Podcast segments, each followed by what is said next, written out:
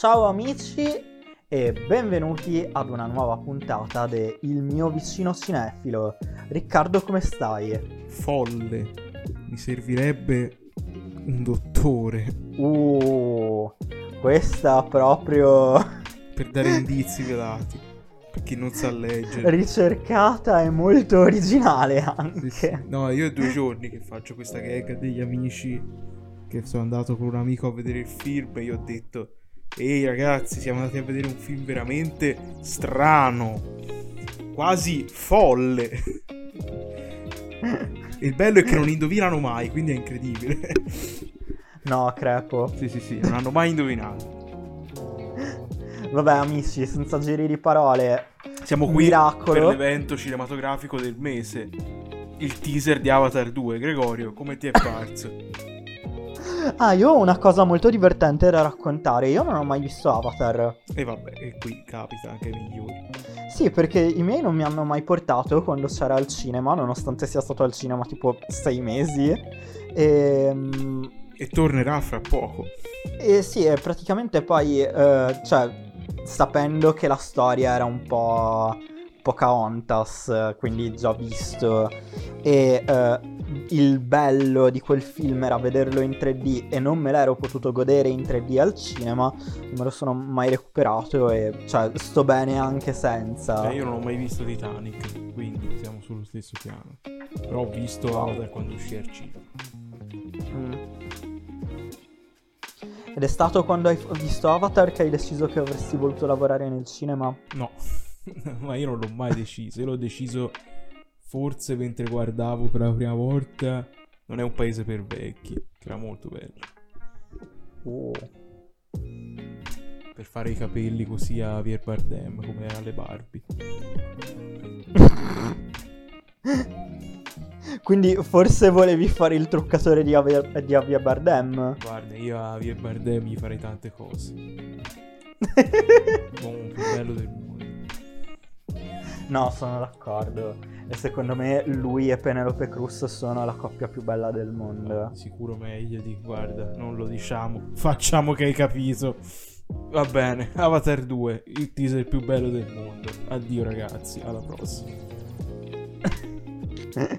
ok amici, ovviamente siamo qui per parlare di Doctor Strange nel multiverso della follia perché miracolo, dopo credo il 2018-2019 Riccardo ha visto un nuovo film dell'MCU. Sì, confermo, dopo quando è Endgame, 2019.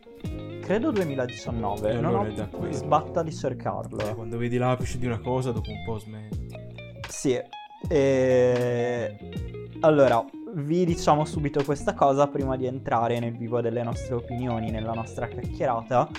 Questa puntata che state ascoltando in questo momento è completamente priva di spoiler. Eh, vi daremo solo un minutino di trama delle cose che si sapevano già e poi parleremo in maniera il più libera possibile dagli spoiler delle nostre opinioni e uscirà una seconda puntata.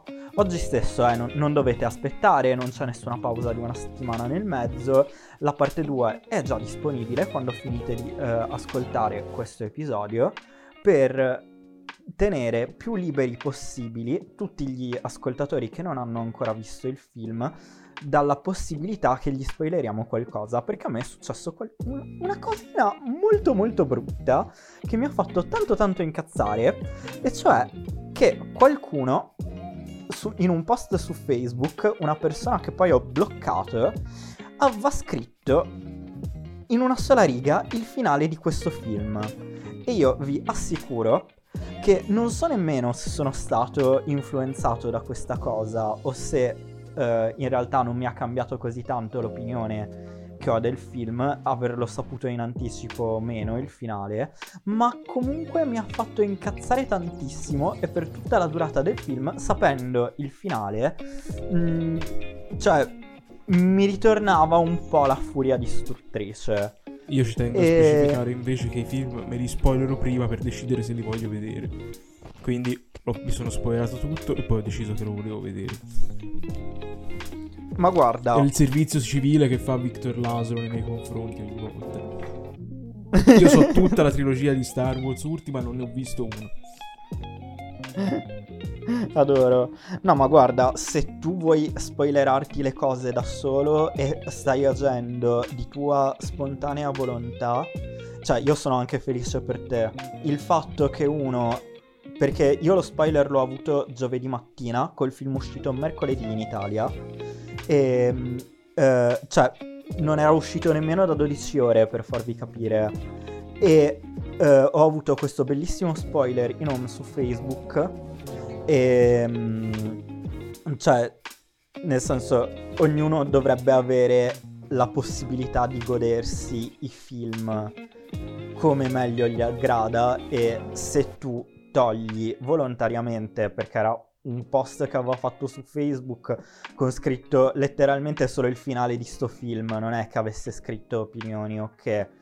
Quindi togli volontariamente, sapendo che verrà letto da gente che non ha visto il film, la volontà a queste persone, anzi la possibilità a queste persone di godersi il film come Cristo vogliono loro, per me sei una persona che merita la 104.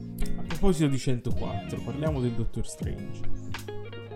Parliamo di Sam Raimi. No, Sam Raimi non ce l'ha la 104. Poi, poi ho visto delle interviste che ha fatto di recente, ha ingrassato i 3000 kg. Assurdo.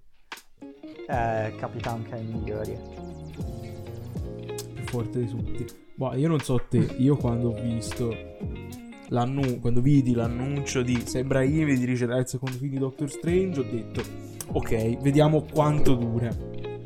Poi, dopo un anno, sono andato a controllare su IMBD chi era assegnato alla regia di Doctor Strange 2 c'era sempre lui. e a me questa cosa già non mi tornava più di tanto. Però sono contento alla fine che sia successo. Anche lì, quando uscì il primo trailer, ho detto: Ok, c'è movimenti di macchina storti, movimenti verticosi che fa sempre sembra Imi. E io ho detto: Ma non mi faccio fregare. Secondo me questo è il bait. Ti vogliono far credere che se ho finito Sam Raimi poi non lo sarà mai nella vita. Poi c'era il press tour dove c'era Sam Raimi, l'uomo più contento del mondo ma già lì sai che tutti devono essere sempre gli uomini più contenti del mondo, non diranno mai che si sono trovati male a parte Jim Carrey. E poi arriva il film, mi sono divertito molto, però è un film di, un... di una banalità, di una stupidità sconcertante. Sì, assolutamente. Allora, um, parliamo quindi un attimo della trama. C'è America Chavez che, senza spoilerare troppo, essenzialmente è un incapace um, che arriva nel nostro universo e viene aiutata da Doctor Strange a scappare da un'entità, un demone, che le manda uh, contro altri demoni Uh, perché uh, America ha un potere incredibile, cioè può viaggiare tra i vari universi del multiverso Marvel eh, però non sa controllare il suo potere e c'è qualcuno che vuole rubarglielo. Questa è la trama. Sì, e poi in mezzo c'è Scarlet Witch e Doctor Strange. Esattamente. Io ci tengo a dire che era una trama che poteva avere molti spunti, anche più o meno interessanti, e secondo me, in ogni caso, eh, quello che è stato uh, scelto di usare in questo film qui meno interessante che potessero utilizzare. E era assolutamente banale, sia uh, se si è letti i fumetti Marvel, da cui prende un pochino spunto, ma soprattutto sia se si guarda ormai l'MCU da 12 anni che esiste. E... Um, eh, praticamente, eh, cioè, un po' più di fantasia secondo me avrebbe potuto giovare, visti anche i personaggi che ci sono in mezzo. E Sam Raimi, la sua mano si vede tantissimo, ha una mm, regia bellissima questo film, davvero. Però non... Mm, cioè, oltre alla regia di Sam Raimi secondo me ha una sceneggiatura proprio di un banale. Di un già visto. Io te l'ho detto qual è Eh. secondo me il vero problema, è che non dà peso a niente, cioè non gliene frega un cazzo di niente. Sì, Cioè butta Sì. in mezzo tantissime cose che potrebbero generare con l'avanzare delle, mh, dei minuti, delle scene, degli avvenimenti, un fortissimo pathos che non arriva mai. Cosa incredibile. Perché poi era quello che invece rendeva fortissimi i film di eh, Spider-Man. Che avevano queste scene un po' allungate, un po' di vita quotidiana e poi esplodeva nel pathos. Lì però ovviamente c'è il problema che sembra Amy con gli Spider-Man lavorava col suo sceneggiatore, lavorava con la sua crew, faceva il cazzo che gli pareva. Qui deve lavorare per Kevin Feige. Che, oddio, non, non deve essere così un male. Alla fine credo che si facciano tanti soldi sotto Kevin Feige. Sì, però questo film non vale nessuno dei film di Spider-Man, è quello il punto. Cioè a livello visivo ti stupisce sicuramente di più, però c'è anche il primo Spider-Man che a me che è quello che piace meno, ha sicuramente una dignità di scrittura 10 volte superiore a questo.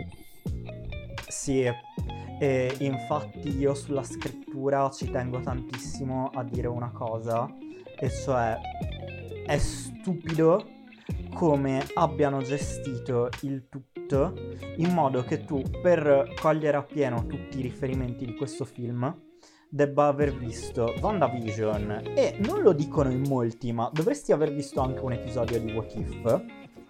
E per come sono stati gestiti ehm, tutti eh, questi avvenimenti qui sì devi aver visto queste cose ma non c'è coerenza narrativa con i personaggi raccontati No, per nulla. né in WandaVision né in quell'episodio di What If. L'unico che personaggio che ha una coerenza narrativa rispetto al primo film è Coso, è Strange. Perché c'ha ancora Sì. questa passione per la Rachel McAdams, comprensibilissima.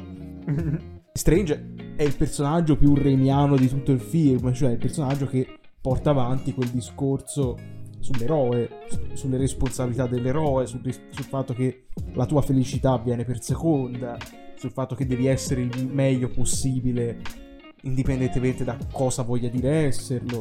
È un personaggio veramente incredibile. Ora purtroppo questo essendo in trasferta in Italia il film l'ho visto doppiato, quindi non posso parlare di quanto Cumberbatch sia più o meno bravo. Però ecco, il volto si presta bene a questo, a questo rapporto, anche vari, le varie versioni di sé che fa. Questo non è uno spoiler, visto che parliamo del multiverso e si vede anche nel trailer che c'è almeno una versione diversa di Strange. Quindi quel discorso lì che fa è, è incredibile, è veramente bello, quasi emozionante. Il resto, le diramazioni sono veramente da, da, da- da manate, da schiaffi, cioè non si possano vedere mai. Però Sì. lui è interessante. Ora, eh, io eh, per far capire che cosa ne penso davvero del film, perché da come ne ho parlato forse potrebbe sembrare che mi abbia fatto davvero schifo. Non è che mi abbia fatto schifo, solo che eh, davvero dal- dall'opinione che ne sento in giro più o meno unanime da parte di tutti, ehm, mi sembra di aver capito che questo è il nuovo evento che sta piacendo a tutti eh, Dio santo, nessuno eh, ne può parlare male, il film dell'anno e così colà. Allora, io ehm, eh, inoltre sto sentendo dire una cosa in giro che devo essere onesto non mi piace molto. Cioè, ehm, questo film lo sto vedendo visto anche da un pubblico che di solito schifa un pochino i, eh, I film Marvel. Sì, ehm, principalmente quelli eh, della Marvel, perché poi magari un Joker o un The Batman se li vedono pure. E ehm, praticamente loro che, Dio, non devi avere una grande cultura per capire, apprezzare o disprezzare i film Marvel, sia chiaro. Sono comunque film di intrattenimento. Ehm, però comunque loro che non avranno visto un film Marvel, credo, da Iron Man 3, eh, si permettono essenzialmente di dire ah, finalmente un film Marvel bello, si vede proprio la mano di Raimi.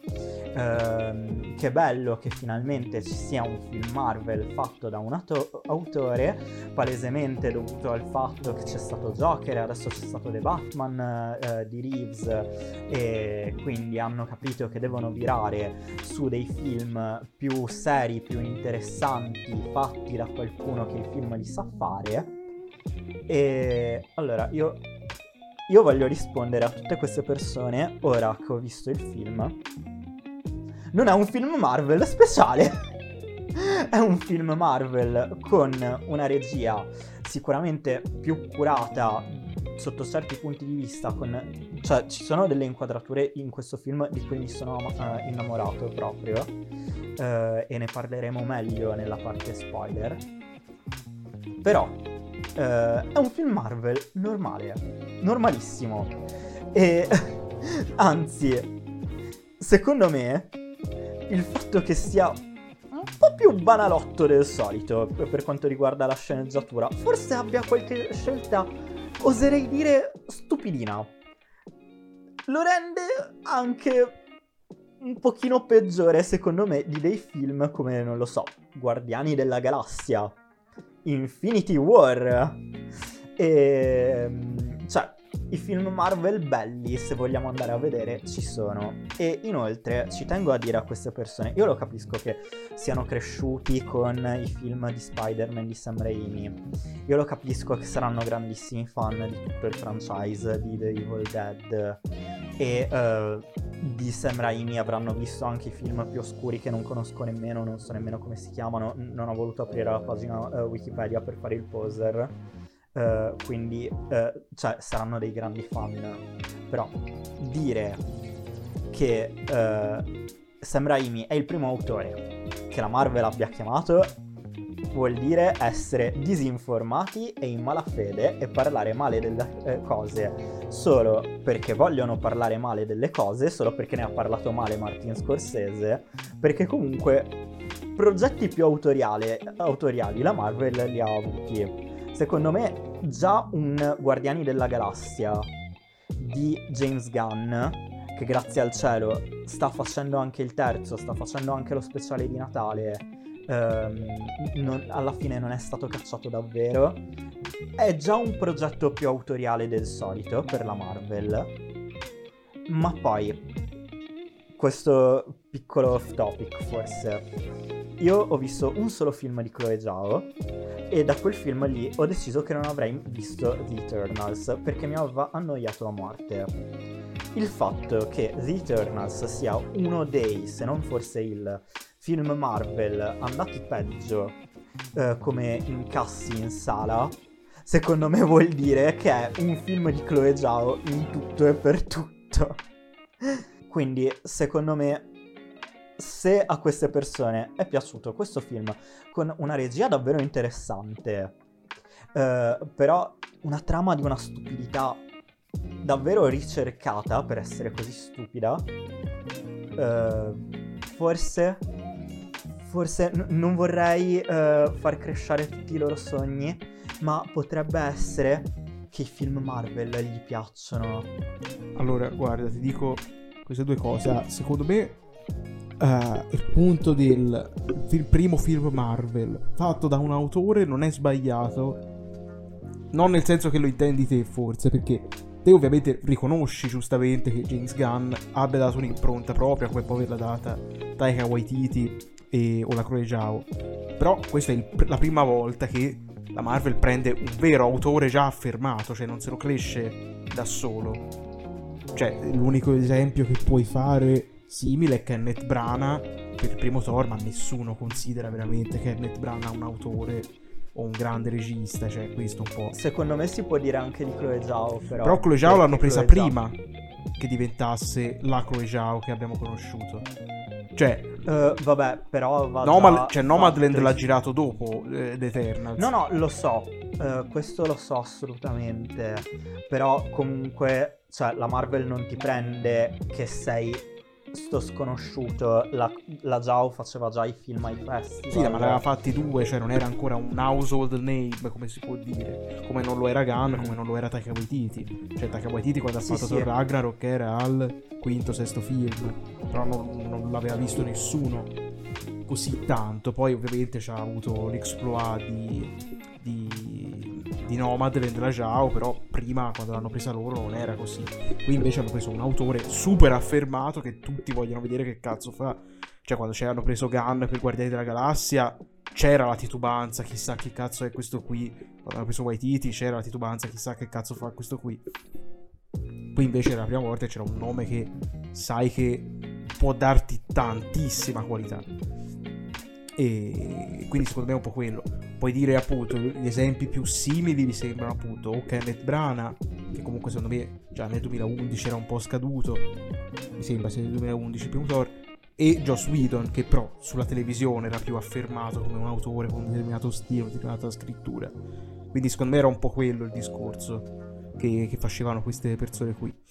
Beh, perché di solito appunto lo dice sempre Kevin Feige che vuole crescerseli in casa gli autori, non vuole quelli già affermati, qui hanno fatto l'eccezione perché beh, ce l'avevi lì sotto mano, perché no? ecco.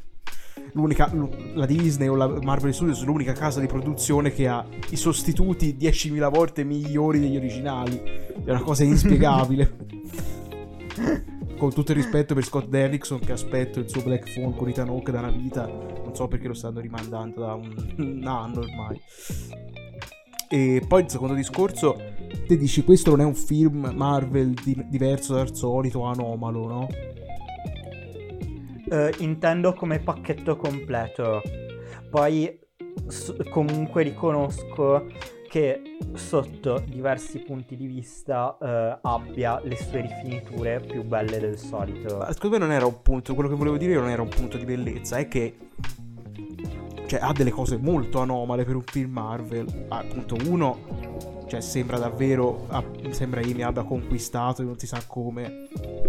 Il linguaggio Marvel perché sì tantissime cose sono autocitazioni della casa le mani che spuntano dal pavimento e queste cazzate qui le, sgamba- le sghembature però c'è anche tanto del suo linguaggio quello un po' più sentimentale anche. E è un po' questo il discorso cioè poi c'è tantissime scene veramente horror, cioè veramente che fanno paura, anche se appunto il sangue è molto molto poco, però sono concettualmente terrificanti. ne parleremo meglio nella parte spoiler, però cioè veramente un pacchetto molto strano. Poi sulla scrittura sono d'accordo con te, cioè il film Marvel più classico che più classico non si può, appunto, l'avessero dato in mano a un altro qualsiasi che non ha questo approccio qui alla materia, non ha anche questa esperienza qui uh, al racconto hollywoodiano classico main- mainstream, ne veniva fuori una, una, schifezza su tutti i fronti.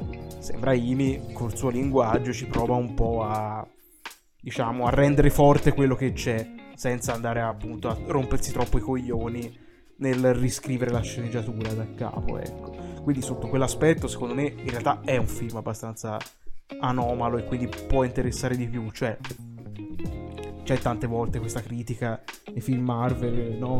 Cos'è che manca? Il sesso, quello, vabbè, ne possiamo vivere anche senza. E poi quello stile un po' più violento, un po' più dark. Qui c'è. Quindi c'è già questo elemento in più di novità, ecco, per chi lo cercava. Mm. Ok, sono abbastanza d'accordo con te, effettivamente, tranne su una cosa.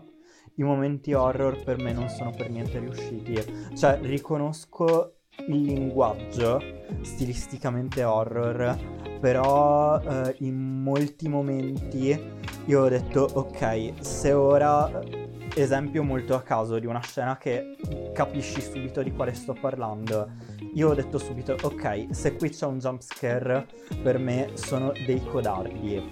E spunta fuori il jump scare. Eh, cioè, riconosco che ci sono state delle cose anche creative visivamente, interessanti, però sul lato horror, considerando che lo avevano chiamato sin da subito, da- prima di tutti i trailer, prima che venisse annunciato Sam Raimi alla regia, avevano subito detto questo sarà il primo film horror della Marvel. eh, Cioè, io da persona che proprio ha una paura fottuta anche della sua ombra, mi aspettavo un pochino meglio. Posso, Un pochino. posso capire. Cioè, c'è da dire che a me, da fan di Raimi, che mi sono visto praticamente un sacco di roba, anche The Quick of the Dead, il suo film eh, western, roba veramente soldi sporchi che a me mi fa impazzire. Cioè, la parte horror, buona parte della parte horror è quella meno stimolante, cioè tutta omaggi o comunque riprese simili o praticamente uguali a quelle che ha fatto nella casa. E quindi è un po' questo il discorso. Quella è la parte meno stimolante. Le parti invece, come ho descritto prima, quella scena di Wanda col montaggio alternato e quell'inquadratura super sbilenca che nessuno farebbe perché ormai sono molto standardizzati i film Marvel, devono avere il linguaggio più chiaro possibile. Lui invece sperimenta, diciamo, e quindi crea delle inquadrature totalmente nuove. O comunque anomale per quel contesto lì. Quindi sono, sono la parte effettivamente meno interessante. Però c'è delle scene che concettualmente sono veramente. Cioè, ti mettono veramente un'ansia addosso. Comunque, io ti volevo fare una domanda. Dimmi tutto. Alla fine tu di Marvel Cinematic Universe non avrai visto tutto, ma ne mastichi un po'. Io l'ho visto fino a Endgame, l'ho visto praticamente tutto, tranne Capitan Marvel e Black Panther. Posso dire che con Capitan Marvel non ti sei perso niente. Lo immaginavo. Capitan... Ecco, ecco, Capitan Marvel è l'unico film Marvel, secondo me, che ha una sceneggiatura più stupida di questo. Vabbè, c'è Brie Larson. ecco, ehm, eh, no, comunque ti volevo chiedere, tu hai notato grosse differenze nel cambiamento in questo film da Michael Giacchino a Danny Elfman? Eh, ecco, sì, effettivamente. Ah, Ma- Michael Giacchino per me è Dio. Cioè, io preferisco Anche 10.000 per me. volte Michael Giacchino a Danny Elfman, soprattutto dell'ultimo periodo che è un po' riciclone, ecco. Giacchino, già che l'abbia- l'hai citato prima, The Batman ha fatto una cosa impossibile, veramente una cosa incredibile, ma Sì. anche nel secondo film di Spider-Man dell'MCU c'ha quella colonna sonora per Mysterio che ti spoilera praticamente che è il cattivo se la senti bene. Ma veramente una composizione incredibile, un compositore incredibile lui. Già da Lost, cose così. Eh, qui Danny Elfman mi è piaciuto tanto, a parte che eh, c'ha questa c'ha una colonna sonora super narrativa, simile Giacchi- non così come Giacchino che praticamente ti spoilerà i film nelle tracce, perché è un figlio di puttana, però si diverte. Eh, Danny Elfman ha questo appunto stile magico che si accostava bene con Spider-Man, quindi figurati se non si accosta bene con eh, Doctor Strange. Poi ogni tanto partono questi riff di chitarra e quei montaggi un po' stronzi, che sono un po' cheap, però sono sempre piacevoli. Alla Sam Raimi, no? Che c'era anche in Spider-Man 2 quando c'è lui contento. Che c'è Spider-Man al centro e due facce di Spider-Man ai lati, specchiate, roba tremenda. Qui le fa uguale con l'accompagnamento più metal di, Jackie, di Elfman. Quindi mi è piaciuto molto. Peraltro sto pensando, non mi sembra ci sia una cazzo di scena senza musica. Sai che io non, non avevo notato un grosso cambiamento a livello di colonna sonora. Mi sembrava un pochino più, eh, più preponderante rispetto al solito. Quello sì. Però non avrei pensato che ci fosse stato un grosso cambio di eh, compositore, nel senso da un- una leggenda a un'altra, si potrebbe dire. Pensavo che eh, effettivamente sarebbe stato qualcosa che si sarebbe sentito di più, pure perché ormai Giacchino è uno di quelli... Penso sia quello lì che ha lavorato di più nell'MCU tra tutti. Sì, sì, è praticamente ovunque. La trilogia di Spider-Man Sì. l'ha fatta tutta. Quello sicuro. Il Mm. primo Strange, poi non mi ricordo bene tutto, però sì, ne ha fatti un sacco. Sono abbastanza sicuro che eh, abbia fatto anche Endgame, eh, Infinity Wars e almeno gli ultimi due Captain America, ma non vorrei dire una cavolata. Eh, no, a me Elfman, diciamo, lo riconosco più che altro perché c'ha appunto quella... Ti dà quell'atmosfera un po' più fa- fiabesca, ecco, anche perché comunque lui è sia sodale di Raimi sia sodale di Barton, quindi ce l'ha un po' intrinseca quell'atmosfera un po' più fiabesca, ecco. Quindi quello lo percepisco un po' di più. Giacchino di solito è, è, sem- è super emotivo, cerca sempre di darti la carica più forte che può a livello emotivo e risulta un po' anche un po' più freddino se vuoi. Un po' più... Invece Elfman ha una carica diversa. Guarda, io non so se abbiamo finito, volevo dire l'ultima cosa su Raimi in generale e poi facciamo la Dilla parte. pure. Vai, allora, se Brahimi io non mi aspettavo lasciassero in mano il film, come avevo detto prima, più che altro perché lui lo associo molto a Brian De Palma, no? Perché sono due registi che si vede totalmente nei loro film che sanno che stanno facendo cinema, cioè non cercano mai neanche un secondo di farti pensare che quello che stai guardando può esistere, può essere reale o che non stai guardando un film. No, loro giocano proprio sapendo che tu sta- che, che c'è uno spettatore a guardarli che sono cinema e quindi è tutto un grande spettacolo a favore di pubblico che è una cosa che ormai non si fa praticamente più cioè di solito tutti i film cercano un aspetto naturalistico sia che siano film indie sia che siano grandi blockbuster Nolan l'esempio principe se vuoi infatti anche De Palma non lavora più invece sembra Imi qui avendo a che fare comunque con un progetto super multiversale, super fantastico, si vede che c'ha già più mano libera nel fare queste cose. Cioè, fa fare a Strange delle cose che non hanno veramente senso. Cioè, per, cioè, per risolvere una situazione basilare, tipo bloccare una macchina, invece di farla levitare a terra, apre un portale, esce un mostro piragna, mangia la macchina e se la porta nel suo universo. Una cosa che non ha senso, però la fa perché sa che fa divertire, sa che è divertente, sa che è cinematico. E quindi lo fa. Questa è una cosa incredibile che solo quelli della generazione di Sam Raimi fanno. Cioè, Sam Raimi è uno di quei registi che ti accorgi che ti manca quando non lo vedi da tanto. E quella è una di quelle cose che ho pensato praticamente subito. Fa anche una cosa che mi ha fatto impazzire, questa sul finale. Non è spoiler, state tranquilli. Una, lui fa una soggettiva da un orologio dall'interno di un orologio che perché? Con questo grandangolo deforma tutto però lui sa che è importante farla e la fa. Nessun altro l'avrebbe fatta Io invece, prima di eh, lasciarci per poi ritrovarci nella parte con gli spoiler per il 90%, anche 99% forse degli ascoltatori che hanno già visto il film, ehm, volevo dire che ehm, comunque la cosa che forse mi ha destabilizzato un pochino di più è che davvero eh, il, ehm, il Marvel Cinematic Universe secondo me si può vantare un attimo quantomeno di una grande coerenza narrativa. E ci sta perché alla fine sono come una grande serie tv da vedere però al cinema. E adesso anche in- come serie in streaming come serie di serie in streaming. Ehm,